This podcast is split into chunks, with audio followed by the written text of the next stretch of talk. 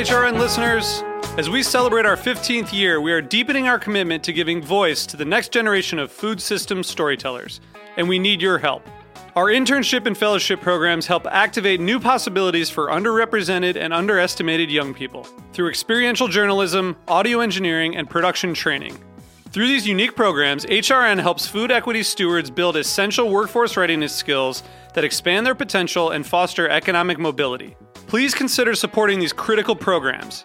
And with a minimum donation, you can be entered to win a dinner for two at an amazing restaurant in one of eight cities and tickets to a concert at a great venue in one of those cities.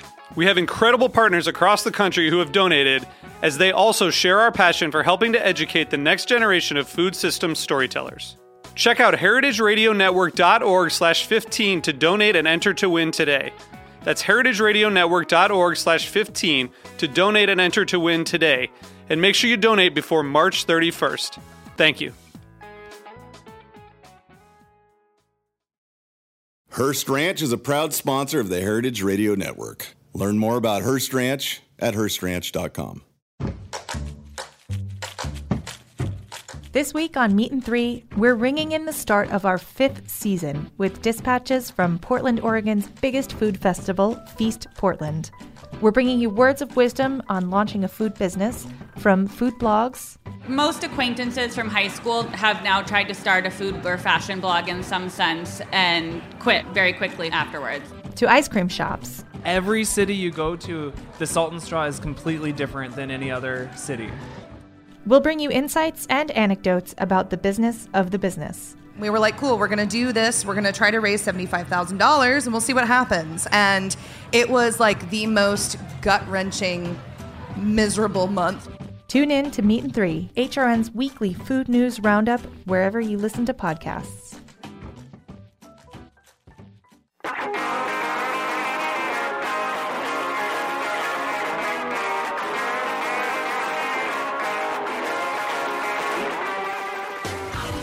Welcome to HRN Happy Hour. It's 5 o'clock somewhere, and somewhere is Bushwick. I'm Kat Johnson, the communications director here at HRN, here with Katie Mosman Wadler and Hannah Fordin. Hey there. What's up, Kat?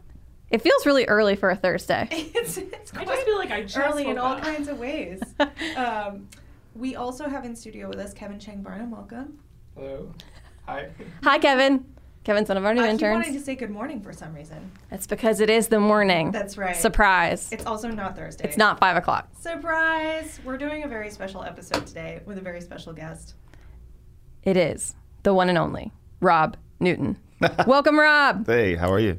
Um, The one and only. That's very one fancy. and very only. I mean, there might be others, but they're imposters. They're not the truth. don't want to talk about it. They don't have a book coming out today. Exactly. And this Bingo. That's why we're here. Very special, and this is why we're early.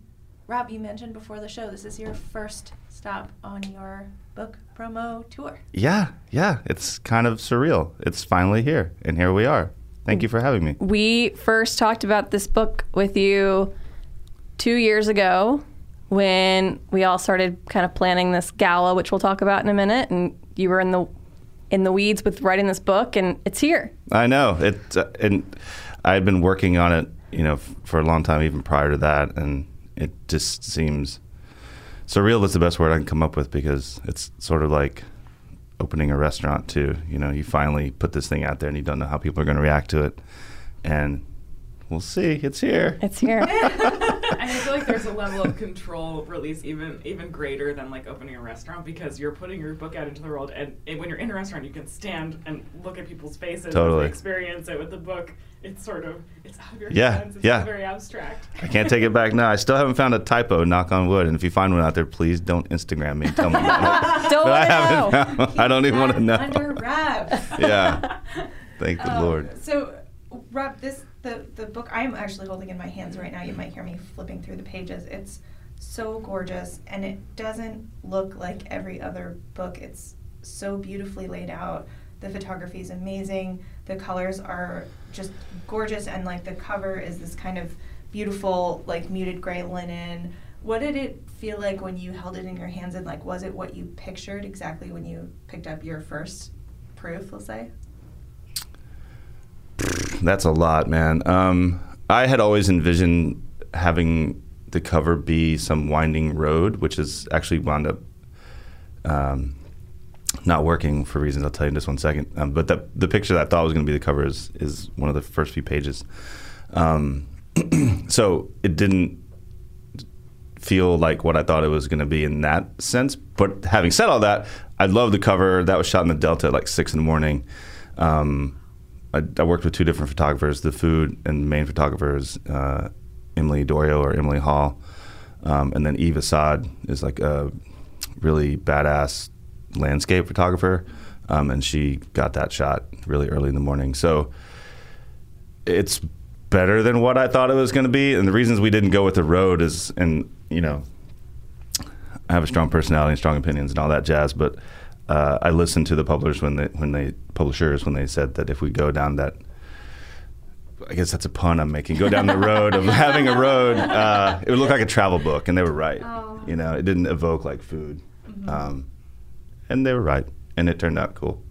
And I don't do a lot of green stuff, so that's also kind of weird. But I like it. You know, I'm Mr. like blue and gray and like uh-huh. I don't know, but yeah, I'm really really happy with it. It turned out really nice. So you got you have precise rows instead of a winding road here, but There's what still are these kind of, rows of? Uh, I think it's soybeans. It's, yeah, gorgeous. Yeah, but I'm not really sure. I think it is. We're gonna go with that. can you talk about like sort of the concept of the book, what people can expect when they crack it open? For sure, the concept, um, overarching idea is to break the South down into five subregions: um, Upper South, Deep South, Gulf Coast, Low Country, and Tidewater Coastal Plains, which is kind of Virginia, North Carolina. But within that sort of discussion and within that context, I wanted to sort of lay the groundwork about who was sort of in that region after Native Americans that kind of made the region what it is culinarily. But then more important to me, not maybe not more important, more interesting to me is who's arriving now and what their contributions are to Southern food and what it may look like going forward. What are that's some, really what I'm into. What are some of like what are some examples of that? Like kind of new exciting developments within Southern cuisine. Oh, there's so many. Um, the Kurdish population in Nashville. Um, I have a recipe in the deep south part of that book. Um, all the Vietnamese stuff in the Gulf Coast. That's so interesting to me. Um, uh, the Filipino population on the coast of uh, right, coast of Virginia is kind of surprising to people. Um, things like that, you know, and the Latino population everywhere yeah. in the South. It's, it's, you know, if you just go to any town of any size, you can almost always find a Latino market. You can almost always find an Asian grocer of some type. Um, and I used to, when I was had restaurants in Brooklyn, I'd go down south to do events. I would often drive because I really like a road trip, and I would have to stop in some town to buy some weird ingredient that I was going to need. and I, you know, it just sort of put me on this path of thinking about all of these different groups that are living in the South, and they're Southerners too. They live there, you know, and I, I just found the whole concept really interesting. And I think if you get out and look for it, um, it's there. And I find that cool. Can we talk about your kind of background in early childhood growing up since, you know, this is also like a very personal book. Um, I, I, discovered a few years ago that you're from Mountain Home, right? Yeah. Do you know about Mountain Home? I do because one of my dearest what? friends is from Mountain Home. Get out of here. And uh, uh, she taught me a cheer, but I, I wish I could remember. Oh it. God, I won't know um, that. Yeah, I, but uh, even if I did, I wouldn't I've do ever, it. ever learned. Is it like um, the our, our, mascot is the Bombers? Is it some kind of bomber cheer? You know, I'm, I'm going to be a terrible friend and not remember the cheer. I'm but, glad you don't remember. Um, it's, it's, not something that it comes naturally to me. Yeah. Uh, the cheerleading part, but totally. Tell no. about Mountain Home because I think it, it's a small town, right? Totally. Yeah. Yeah. Um, it's up close to Missouri. Um, it's really beautiful there. It's really hard to get to because it's I'm from the middle of nowhere, mm-hmm. and where my family's actually really, really from, going back to the 1800s, is about 30 miles outside of this small town. Um, a really small place called Oakland, which is super in the middle of nowhere, and it kind of ends uh, where these lakes are. Um, so it's like 10,000 people. My whole family is from there forever, and it's just really beautiful. Uh, I like visiting there. I don't know if I could live there, but um, it's I, this is where I'm from, you know. So I enjoy going back and visiting. What's the food scene like? Well, there's a Thai restaurant that Wow. my mom likes a lot. I've yet to go eat there with her, but I will soon. Um, there was a Vietnamese place, but it went out of business. I'm not sure what that means. Um, there are a couple catfish houses, which I really enjoy. I love fried catfish. Those are pretty fun. Um, there's some barbecue places there, but I don't really think northern Arkansas is known for barbecue so much. Um, I would say using the word food scene might be a stretch, but there are places to food eat. Yeah, what about like home cooking? Like, Yeah. what's that like in the Ozark area where you're from? Cook. It's called. I mean, the area is called the Ozarks. Um, yeah. It's really simple, really um, like peasanty. Um, that's one of the things I get into in the book. Actually, it's trying to sort of break this overarching stereotype of Southern food as being a bowl of hush puppies and shrimp and grits. Like I never ever had shrimp and grits growing up because that's we didn't even eat grits. We eat a lot of cornmeal in many different iterations, but grits and collard greens was not like a thing. We would pick poke salad in the spring and turnip greens sometimes, spinach and things like that. My mom like like still does like greens a lot. My dad not so much. But a lot of pork, pretty decent amount of foraging. Like people kind of get into that there. Mm-hmm. Um, I often tell the story of the, the first mushroom I ever had in my entire life was a morel that we'd picked like this spring, one spring. Um, a lot of trout fishing going on there. Um, a lot of bean eating, pinto beans and white beans, mostly pinto beans. Was preserving a big Oh, part of totally. the culture? Yeah, absolutely. Yeah, we had a Talk garden every summer. Um, my mom would can green beans every summer. Um, tons of tomatoes, and then she'd make tomato sauce. Not like Italian, just, just like tomatoes in a jar. Yeah. And you can do whatever you want to in the winter. Yeah. A lot of wild grapes. We would pick wild grapes in the fall. My mom would make jelly. What kind of grapes are we talking about? Concord or They're Concord-ish, but I don't really know what their name mm-hmm. is. But they're like Concord. like a thick skin? Yeah. Would they be like a muscadine? Or is that no, it's not that. I know what that is for yeah. sure. You know, you can get those here in Chinatown this time of year. Really? yeah. go. Yeah. For real? Yeah, I I would bet you this that there's some there now because it's this is the fall, right? Yeah. Well, I was Yeah. in I was in Alabama a few weeks ago, and we were at a farm, and they had big vines of muscadines Where were you in Alabama? uh, near Auburn. Oh, cool. Yeah, so pretty far south. But yeah, they were like they were. I think like right now they'd be perfect. It's Yeah, the think- season for it. I think they're out there. Yeah. Yeah. Yeah. So, I'm curious if you can kind of talk about breaking up the regionality of this book and like how you approached. You said five different regions of the. Yeah, book, it's gonna make people mad. I'm sure. But it's so interesting. I mean, it's like, especially you're talking about like your experience of Southern cuisine is obviously very different than someone on the Gulf Coast. Mm-hmm. Um, how did you decide to draw those boundaries? And like, if you had to, I don't know, like summarize each one with like a sentence of like, what is the essence of that region's version of Southern food? Um, well, I sort of came upon this notion when I was planning and running Seersucker because I was doing Southern food uh, in Brooklyn, in New York. Um, but I was using my experience in the South and my desire to to delve deeper into Southern cuisine and Southern history and Southern food um, a little more. I just sort of used that approach um, because I had respect for these different regions. I knew that my South was different than other people's experience with Southern cuisine. So I just had these imag- somewhat imaginary lines in my head when I would want to work on a dish or work on a concept for the restaurant. Um, and then these, they just became more solidified as the book moved on. Um, at one point, I wanted to have the Gulf Coast and the Delta be like a region, but it's just kind of hard to delineate on a map. But I feel like the Gulf Coast is so connected to the Delta, obviously with the Mississippi River, but um, and m- migration patterns in the early 20th century, and there's a lot of really interesting things going on there. But I just felt it made a little bit more sense to break it up the way that I did. So it's it's Upper South, which kind of cuts my home state right in half, which makes sense to me because Arkansas is kind of the tale of, of two states. It's very mountainous up north and it's very flat and uh, has the delta in the south. Um, it was also divided that way around war and slavery too, which is a whole different show.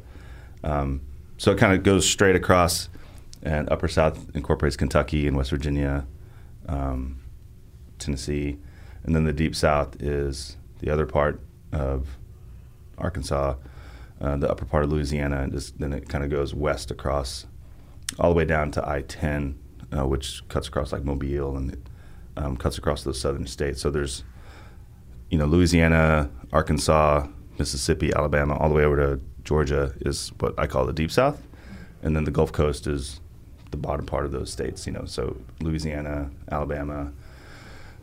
Controversially, I put just a little bit of Florida in there uh, in the Panhandle because it does feel kind of southern there. I agree The with rest that of Florida assessment. is Not so. kind of not really the South, but maybe somebody should write their own book about that state because I think there's a lot of interesting things going on there. Um, but I just don't think of Tampa and think of Southern food. Um, and then the Gulf, uh, coastal plains and Tidewater is um, most of Virginia, most of North Carolina, um, right up till and through the Piedmont until you get up um, around Asheville and you start getting into uh, the mountains. Mhm. And then that you get back into the mountain south, which is also the upper south. So the book covers a lot of like traditional cuisines that also have a lot of kind of immigrant cuisine influences on them. Um, and I'd love to hear your perspective on how sort of cuisines get transplanted or interpreted when chefs move around and when home cooks move around. Um, and I'm specifically thinking of, I, I just also remembered from your bio that you used to be the executive chef at Simon Pearce in Quechee, Vermont. Do you know that place too? I do. I used to live up the street from there. Um, What is going- been I know, I've following you. Been, like, try- You're stalking me. to get. Is this some kind of intervention? What is happening right now? but uh, Who's going to come out of the door? Vermont is like about as far from the south as you could get. Man, Vermont's gorgeous. And um, and the, that, so Simon Pearce, if any of our listeners are not familiar, it's this amazing artisan glass blowing Totally. factory. Uh, it's situated above a watermill in Quechee, Vermont, which is like a typical place to go for leaf peeping. And the Quechee Gorge is like a local attraction. You go out and go swimming in very, very cold water. And the restaurant in Simon Pearce is particularly like awesome to eat at because you get to eat on all of the ceramics and glassware that come from the factory. So it's like an incredibly luxurious experience. Um, but you're you're in Vermont, which is, you know, it's a super white state. Um, the cuisine around you is pretty like typical New England. So how did you approach that executive chef role and like bring in your background, and then how do you see like types of cuisine patterns getting stamped or changed kind of throughout the South and throughout the book? That's a big question. Man, that's a mouthful. I feel like you're on the Vermont Tourism Board a little bit. Uh, I want to know where you. I lived in South Pomfret. Where did you live? Oh, I lived in Hanover. Um, Oh, in New Hampshire. Did you go to. Dartmouth or something? uh, I went to Middlebury, but then I worked at a tech company. I see. I see. All right, back to your question. Um, man, it's beautiful up there. It's just hard to make a living in Vermont. Um, well, I would say that uh, that was a long time ago, and I believe the path that most chefs take is to get as far away from from whence you came, um, and that was a period of time when I just left New York City, um, and I really wasn't aware of my southernness. You know, I, I was aware that I was from the South, and I was aware that everybody thought I should know how to make fried chicken, but I didn't really care about that at that time, and I really wasn't exploring. I was just skimming the surface with like Edna Lewis and you know Frank Stitt and these people who are legends in Southern food. Um, so I really wasn't doing too much with Southern food. I was more French and of course Asian because that's always been a constant in my life. Um, and the types of food that goes on at that restaurant is it's very chef driven, so you can kind of do whatever you want. Um, so I wouldn't say that I was doing a lot of Southern food there. Is that even close to answering your question? No. Yeah, so so like I, I don't know. I feel like we meet a lot of chefs who start off their careers kind of doing what they think people want them to do, Mhm. and then you know we meet a lot of people who kind of eventually start like peeling back those layers and getting down to, you know, what they may not have realized they were driven to do from the beginning, which sounds like a little cliche, but I wonder if that at all is like relatable for you as something where you sort of decided to go back to really understand Southern cuisine and what that means. I think it was part of the process of getting toward there. I think at that point in my career, that's a really good, really intense question. You're making me think. I appreciate that. um, I, I think I was still finding myself culinarily because I was probably 30 and probably wasn't ready to be an executive chef. But I had all this New York City experience, which is kind of a rare thing in Vermont. Um, Yes, it is. yeah, so th- uh, that's just where just where I found myself, and it was a great learning experience. And I think that young chefs or wherever you are in your career, I think you have to go through that process of. You, hopefully, you'll find out what your cuisine is and what your. I mean, it sounds very lofty and very narcissistic in a way, but it just takes time and, and life experience and understanding your history and understanding where you come from and delving into it to get to arrive at a point where you feel like you have something to say. And that took like 10 more years before I opened my first restaurant that was very, very personal to me. Can I ask you about a specific recipe? Never. Um, please, please. Because it made me really hungry this morning. Mhm. Um, so the trout that we were. Yeah, yeah. Yeah, because you mentioned trout when you were talking about the Ozarks. Um, Totally. in the book, you have a very, very, um, you know, maybe some would say surprising interpretation of trout, which is a Vietnamese recipe. hmm Yeah, it's called cha ca. For all you Vietnamese people out there, I'm sure I'm butchering the way that that's pronounced. I don't. I don't I left that to you. you yeah, I, I don't know. I, I know how to order iced coffee and beer and pho, and I don't really know. I don't know how to. Yeah, pretty much. Yeah, cafe sua da. Um, so cha ca is a really unique dish that. Uh, you re- I mean, you can get it in other places in Vietnam, but it's a Hanoi specialty, which is in the north, which is a little bit cooler and in terms of climate. Temperature. yeah, right. Uh, I don't know. I, I just felt there are a lot of Laotians that live in and around uh, Asheville and uh, the mountains, and I met some really interesting people that are growing like sticky rice, and I met this guy who's has like a small kiwi orchard in east uh, western North Carolina, outside of Asheville. Um, and I just felt like that was it just feels mountainous, and I just felt like to do an interpretation of that dish made sense in that region. I also have bought trout for a very long time uh, from Sunburst Trout, which is right outside of Asheville, so it felt right on that level. Um, it's a family-owned trout farm situation that's been there since I think the 50s or 40s. Um, and I've always loved dill. And th- for those that don't know what cha ca is, it's you get to sort of make it at your table. They have like little hot plates they bring out, but the fish has kind of already been cooked, so you're really just warming it up. Um, so they bring out this fish and they turn on the little burner and you act like you're cooking. Um, but the big moment is when they put just an absolutely insane amount of dill in the pan and it gets wilted down with green onion tops.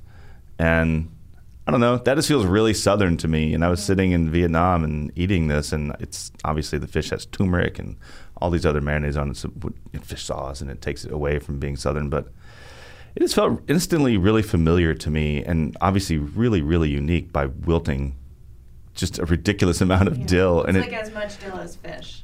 yeah, Yeah. and it's just I just absolutely adore that dish, and I've done it uh, for years, and since I've discovered, I did it at Nightingale Nine here, and I'm doing it in Nashville now, and um, I just love it, and it's in the book, and if you don't have a grill, you can do it in your broiler, you can pan sear it, and it's just all about really uh, the marinade and the dill, and then when you get the dill wilted with the green onion tops, not the bottoms, and then the peanuts get in there, and it's like textural and herbaceous.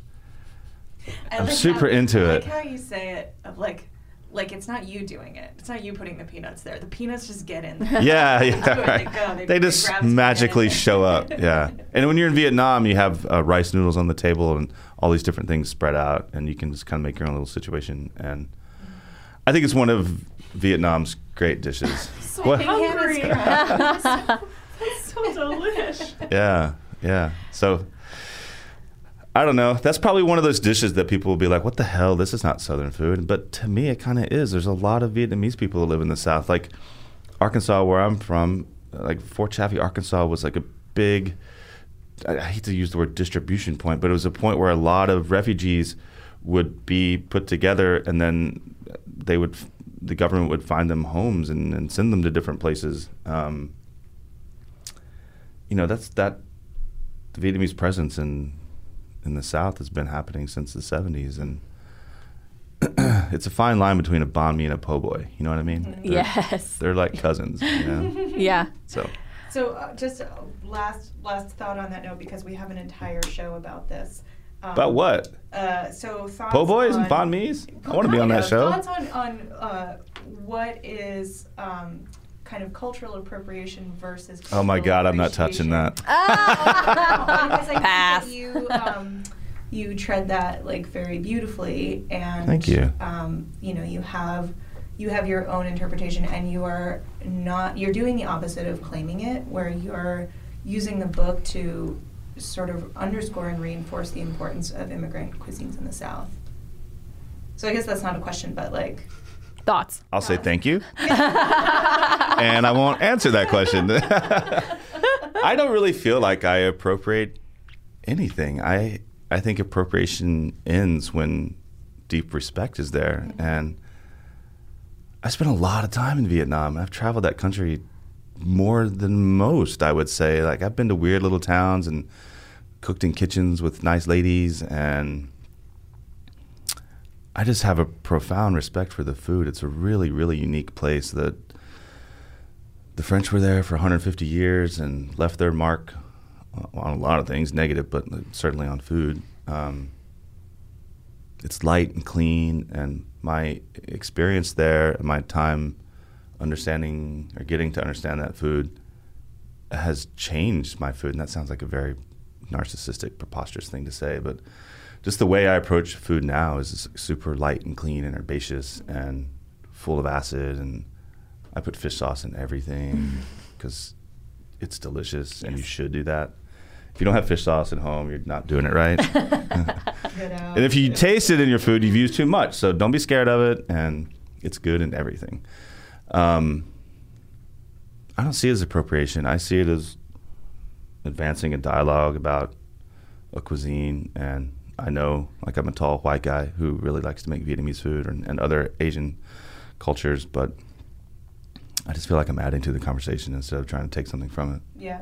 And I, I think it relates back too to what you said about finding yourself as a chef and as a young chef, traveling being so important to kind of getting to find that. For um, sure. Because, you know, we live in a global society now. Yeah. And, uh, I went to Peru a couple years ago to sort of explore that idea a little bit because the the I don't know how many people know this, but the Japanese after the end of isolation isolationism um, were moving to different places, and Peru is one of the um, places that they went, and Japanese culture in Peru uh, was so I won't say seamlessly integrated, but it's so present there that they have their own style of cuisine called Nikkei, and they had a Japanese prime minister for about a decade who wound up in jail, but that's a different show, a different story. Um, and they also have the same thing going on with Chinese food there. They have their own style of Chinese Peruvian food um, called chifa, and I just find that really, really fascinating. And it doesn't, the word appropriation doesn't even enter my mind when I think about something like that. And I just think it's really unique and cool and adds to the richness of Peru, which is, if you haven't been, you should go. It's a really cool place. I mean, Machu Picchu, I didn't even get to all that. I just did Lima. Just busy with the food. Yeah. yeah, or ayahuasca. I didn't do that either. But um, oh, that's fine. That makes the food come back. Peru is so cool because they have yeah right. Um, you know they have a coffee situation going on. They have avocados. They're on the ocean. They have mountains. It's kind of like California. You know they have their own.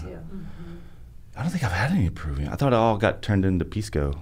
There's, Wow. there's also that. Yeah, I've never had that. I would, of course, I would love to try Peruvian wine. There's some decent wines, and, and then, I mean, Pisco Yeah. is great fun. You know where I had some wine? Uh, the wine in Vietnam I didn't like so much, but wine that really surprised me was in Burma. Hmm. I had some really uh, a step above drinkable wines from Burma, Tempranillos and Sauvignon Blancs. Really interesting. Yeah, yeah, right. That's what I. That's the noise I made when I saw these things. I was like, huh, what? Yeah. Yeah. On the Burmese wine note, let's take a really quick break and we'll be right back. Speaking of Burmese wine. Go buy your Burmese wine during the break. Yeah, this is a Burmese wine commercial. Brought to you by Wines of Burma. Um, okay, How are we doing on time? Should we come back in? good. Yeah. A couple more questions and then trivia. Yeah. Great. Um, okay, we're back with HRN Happy Hour with our guest Rob Newton. Um, so, Rob, let's talk a little bit more about sort of your fairly recent move from New York to Nashville. And can you talk a little bit about sort of the similarities and differences between the restaurants that you had here in Brooklyn versus um, Dudley, Gray and Dudley, Dudley and Gray, Gray and Dudley. Gray and Dudley in Nashville? Yeah. You said you mentioned a dish that you have, you know, brought through. Um, but what's what's the same? What's different?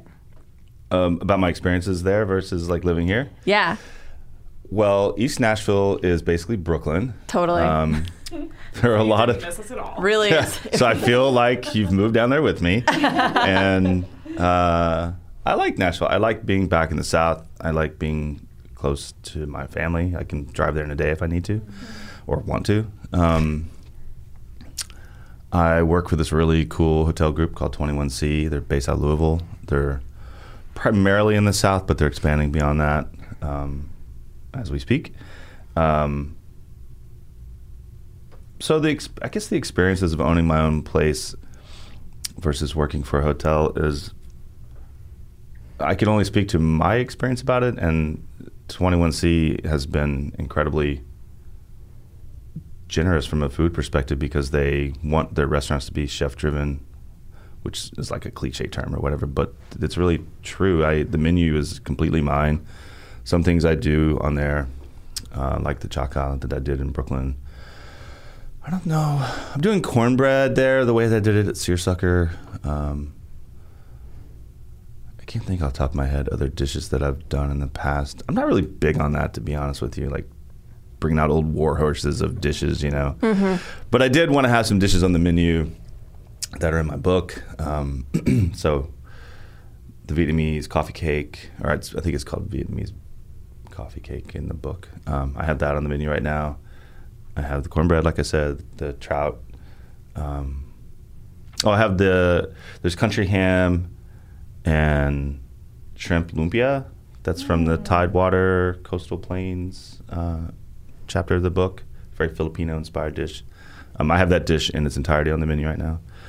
Um, so my experiences about cooking in the South versus owning my own restaurant, which I think is the question, it's been a pretty cool transition. You know, it's kind of a unique thing to go from owning your own place to going back to working for someone. But sometimes that that's what happens in life, and that's the way that's the way it's playing out. And I'm happy there. I'm happy in Nashville. Um, I found a place where I really like to have pho, which is really important to me for whatever reason. Um, uh, it's called Huang Tofu.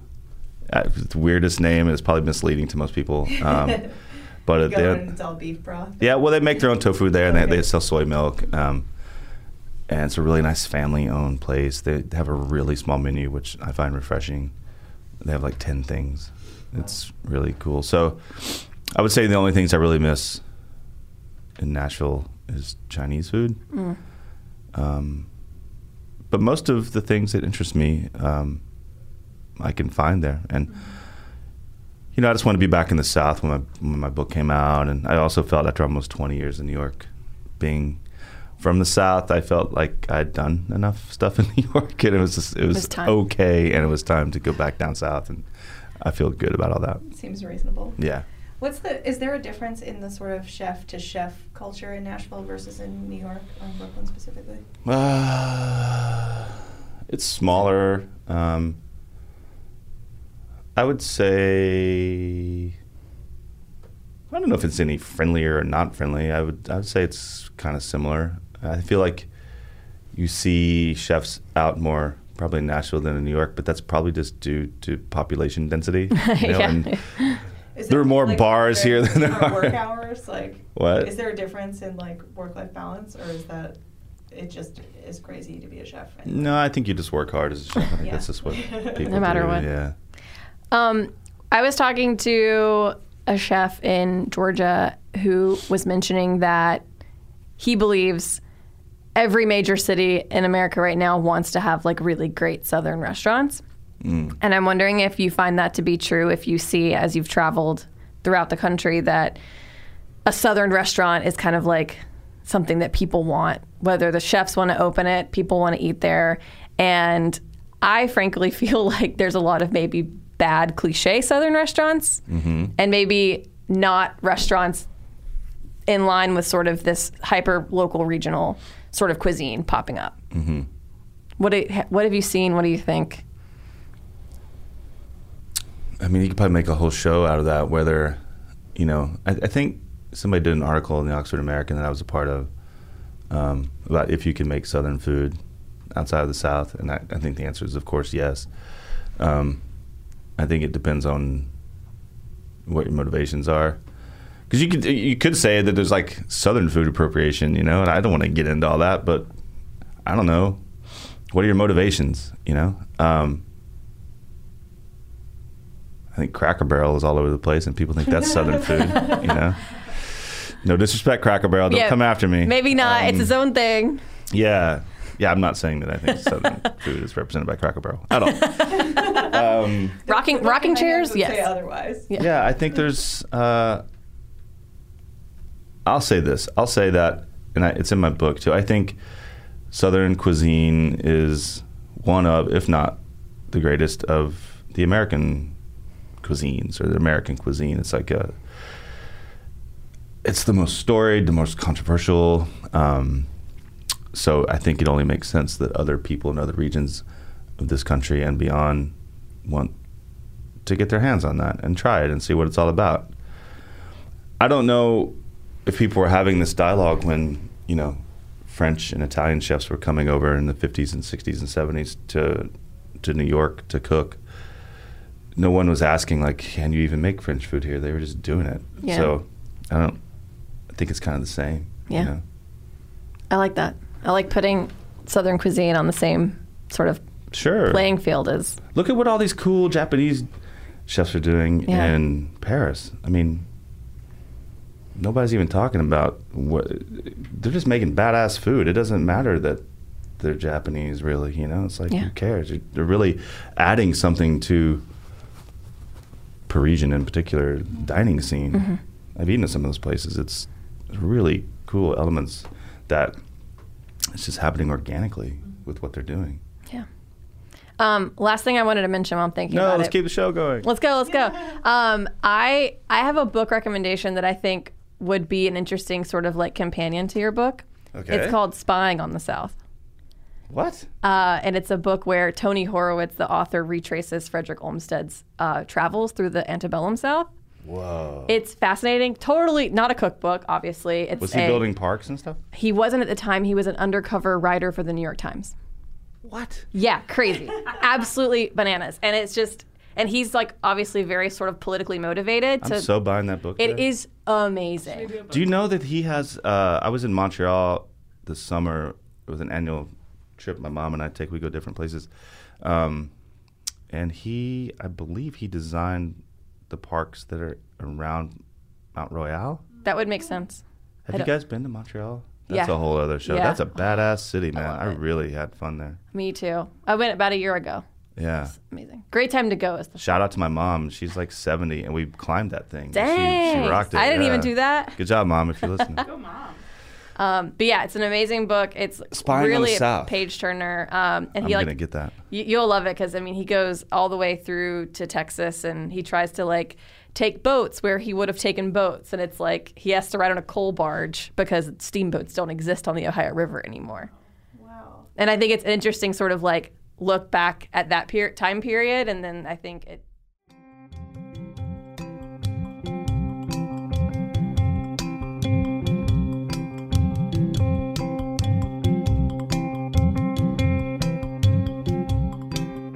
Hearst Ranch is a proud sponsor of the Heritage Radio Network. The Hearst family has been raising cattle on the rich, sustainable native grasslands of California's Central Coast for over 150 years. Piedra Blanca Rancho in San Simeon is the original Hearst Ranch, founded by George Hearst in 1865. George's son was the famous publisher William Randolph Hearst. In addition to being known for building the iconic Hearst Castle, William was, like his father before him, an avid rancher. In his words, I would rather spend a month at the ranch than any place in the world. Thanks to one of the largest land conservation easements in California history, a joint effort with the California Rangeland Trust, the American Land Conservancy, and the state of California, the working landscape at Hearst Ranch will be preserved forever. Learn more about Hearst Ranch at HearstRanch.com. Okay, you guys ready for some trivia? No. We're here for you. None of us Okay. You have some help. Oh, so I get lifelines. Oh yeah, all the. Am I the only one playing trivia? No, it's everybody. Oh, okay. I'm challenging I was like, you all to nobody in the email said there'll be trivia. Nobody ever said that. All right. Surprise. I'm ready. I'm Okay, ready. so I'm caffeinated. because we're Let's do it. talking about seeking the South, I have some trivia today about official foods of Southern states. Oh my God, I'm not an expert on that. We'll start. We'll start easy, I think. What's Florida's state pie? Oh, uh, Oh, that's not Southern really, but key lime, I'm guessing. Yeah, it's gotta be. that's right. Yeah, so we started with one that's maybe not actually the South. Okay, Uh, it wasn't It's that okay. easy. It's okay. what is Georgia's state vegetable? Collards, maybe? Oh no, I thought you were saying something else. Oh, Oh. well, wait. So what? What looks like State what- vegetable. It's a specific type of a vegetable. Why couldn't you just Is ask about peaches like everybody here? else? Yes. I don't know if they're legit. Turnips? Oh yeah, it must be kind of, kind peach, no? No, it's not a peach. It's the other thing that they're known for that's named after a part of the state. Oh, the pe- peanuts is a Part of the legume. state. I'll give you Oh, guys man, a I'm hint. failing. Georgia. It's a type of onion. Oh, Vidalia. Oh, there you go. Of course. Our sweet, sweet Vidalia. Oh, I'm failing. What is Texas's state pepper? Think Tex-Mex. Well, Oh, jalapeno? Yep. gotta be. Strong comeback. Yep. Okay, That here's was solid. We try to write these so that nobody can ever get any right. So you're doing really well. all right. Here we here we go. Here's Arkansas. Oh, God. Okay. What is both Arkansas's state fruit and state vegetable? It's in both categories. Oh, my God. Could that, uh, is that a tomato? It is a tomato. Do you know what what kind of tomato? Whoa. My dad was always into Jet Stars, but I don't think that's what you're looking for. Oh, Cher- oh Cherokee? Uh, No. Cher- Cherokee Purple? Not a Cherokee purple. Brandywine? Nope. Kind of a lifeline? These guys don't know. Should we just It's very all the names? specific. I know- It is- an heirloom variety. I, I think so. It's the South Arkansas vine ripe pink tomato. Oh, my God. I would never have gotten. Have you that. have you had that? Have you heard I of it? don't even know anything about that. That's wild. Meaning it's pink when it's ripe. So like some some farmer like that grew these like got lobbied government to Yeah, be like make like this the There's only one person I can think of who might know. It's Matt McClure, who's the chef of 21C in Bentonville. if Oh. he doesn't know that tomato, nobody's going to know that right, tomato. we'll have to ask him. All right. We're gonna call him up and be like, random trivia question. yeah. Okay, we have almost mentioned this answer. I'm just going to put that out there as a hint. What is North Carolina's state fruit? Well, it's not the kiwi because people don't even know they grow kiwis. Um, well, I know they're the sweet potato state. No. Yeah, Some they're they're the largest sweet potato producing. That's interesting. I didn't know that. Yeah, I learned that doing this book. Um, okay. Fruit. I'll tell you um, what it was that we mentioned not that's a close. peach. It was the muscadine. It's Oh, that close. makes sense. It's close to the muscadine. That makes sense. Do you know what it is? Oh, it's close to the muscadine. Uh, a grape of some type. It is a grape. Some kind of. Oh, uh, not a Concord, but It has a uh, funny name. Oh. Its name traces back to the Algonquin word for sweet bay tree. Oh, okay. Yeah. I, I don't know.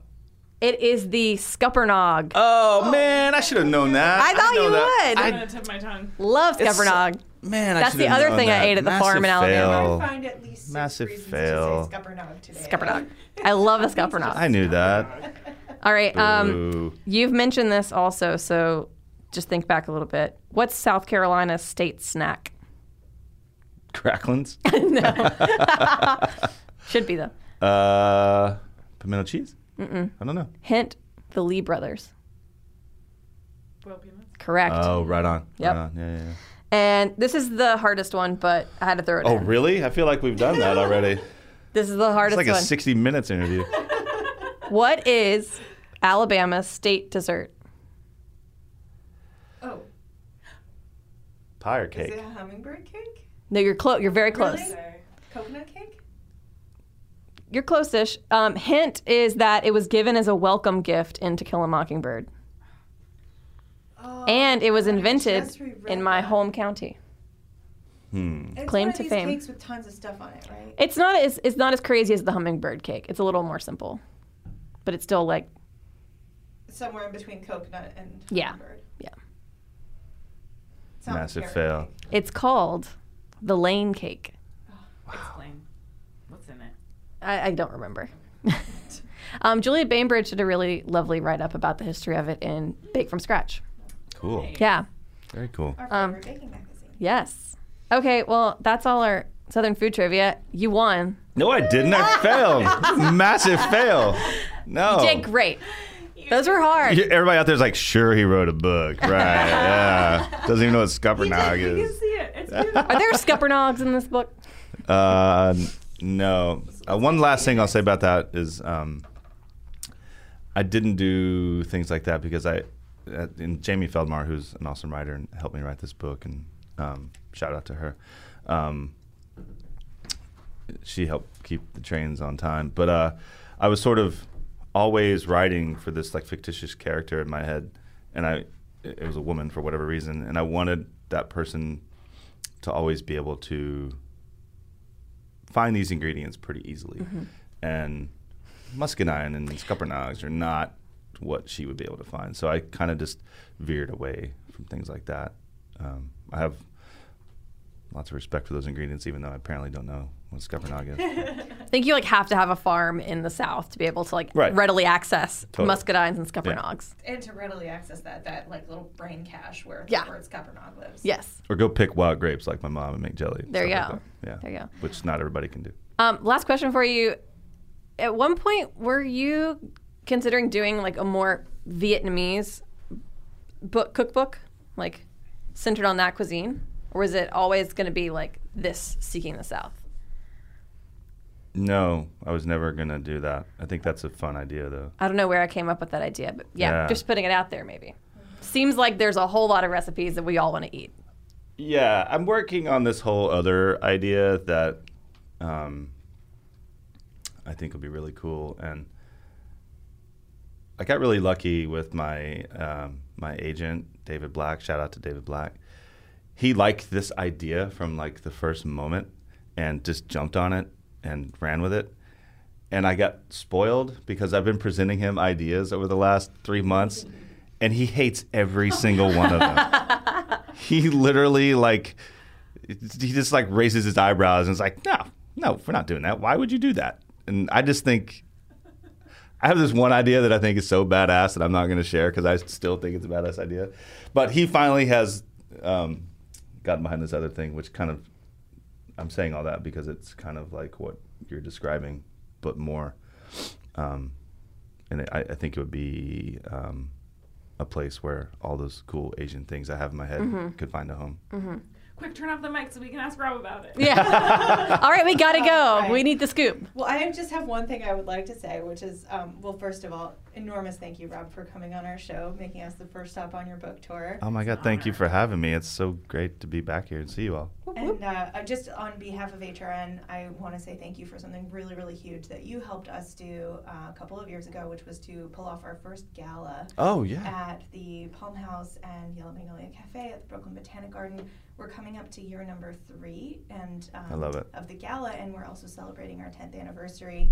And we seriously wouldn't have been able to do it without you. Thank you for helping us get Wow, that that gives me going. goosebumps. We did it in six weeks when we first had the idea. Crazy. Um, I remember pulling over on the side of the road and having a conference call, and like I was driving somewhere. It was wild. I mean, you, you thank you because from the bottom of our hearts, that's been an awesome fundraiser for us. It's such a fun event, and really couldn't have done it without you. Um, and also because in honor of your um, book launch today and for all of your contributions to HRN, I'm very pleased to let you know that you're also uh, one of our newest inductees into the Hall of Fame, which is part of Ooh, our my- 10th I- anniversary celebration. Jeez Louise. um, we just so appreciate you and Thank everything you. you've done to support the network and all you're doing for Southern food and food in general and making the world more equitable, sustainable, and delicious, which is what we're all here to do. So What a giant so much. hug. Thank you. That's Yeah. amazing for you to say all those wonderful things. It's been my pleasure. Um, I, I love what you guys do, and I want to support it any way I can. And Patino is a really cool partner and all that, and they're it's just a win-win for everybody. So I don't really feel like I did much, but thank you for saying all those nice Well, things. we do. Thank you. Thank and you. we'll see you at the gala. I will be there. Fabulous. Do I have to wear a tuxedo? Yeah, uh, if it's a tuxedo, It depends on who you ask. You have to wear your Hall of Fame pin though. Yes, we're uh, sending you a pin. Heavy? Oh, okay. I was Yeah. like, I don't have that. I don't ah. Don't worry, we'll get you one. You won't be admitted. Sure. That's uh-huh. awesome. Thank you for saying all those nice things. That's really nice. Thank you. Come back anytime. I think we have to plan a trip to Nashville sometime. soon. Yes, please. Yeah, Very please. hungry. It's really pretty cool. Yeah. Yeah. Love Nashville. Um, Please yeah. just don't come down there and wear boots and cutoffs. Just don't do that. Please But don't I do want to go to that. Please don't do that. music, whatever, row. Come on. Broadway? Yeah, whatever it's called. Let's go to Hong Just kidding. I just want to go to. Um, I just want to go to Grand Ole Opry. Heard that. Yeah. Yeah. Heard that. You don't have to wear cutoffs. But I won't wear cutoffs. I promise. Okay, cool. Come on down then. I'll go to East Nashville and just dress like a Brooklyn hipster. You'll fit right in. Yep. Literally. Yep. You won't even know you left. Yep. It's true. Okay, Rob, thanks so much for being here. It has been my pleasure. Thank you. Congratulations on the book. It's beautiful. It's out. This is my first thing. Yay! All right. we did it. Thank All right. you. Thanks so much. We So will nice. be back with more happy hour in a week or two weeks or sometime. We don't know. Some amount of time. We'll see you. See you then. Thanks, Take everybody. care. Thank you. It's so nice of you guys to say all those nice things. Oh my gosh. Gosh, seriously, we wouldn't be doing this party in a few weeks.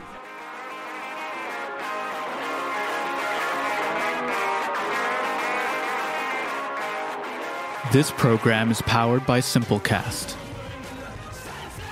Thanks for listening to Heritage Radio Network, food radio supported by you. For our freshest content and to hear about exclusive events, subscribe to our newsletter. Enter your email at the bottom of our website, heritageradionetwork.org. Connect with us on Facebook, Instagram, and Twitter at heritage underscore radio. Heritage Radio Network is a nonprofit organization driving conversations to make the world a better, fairer, more delicious place. And we couldn't do it without support from listeners like you. Want to be a part of the food world's most innovative community? Rate the shows you like, tell your friends, and please join our community by becoming a member. Just click on the beating heart at the top right of our homepage. Thanks for listening.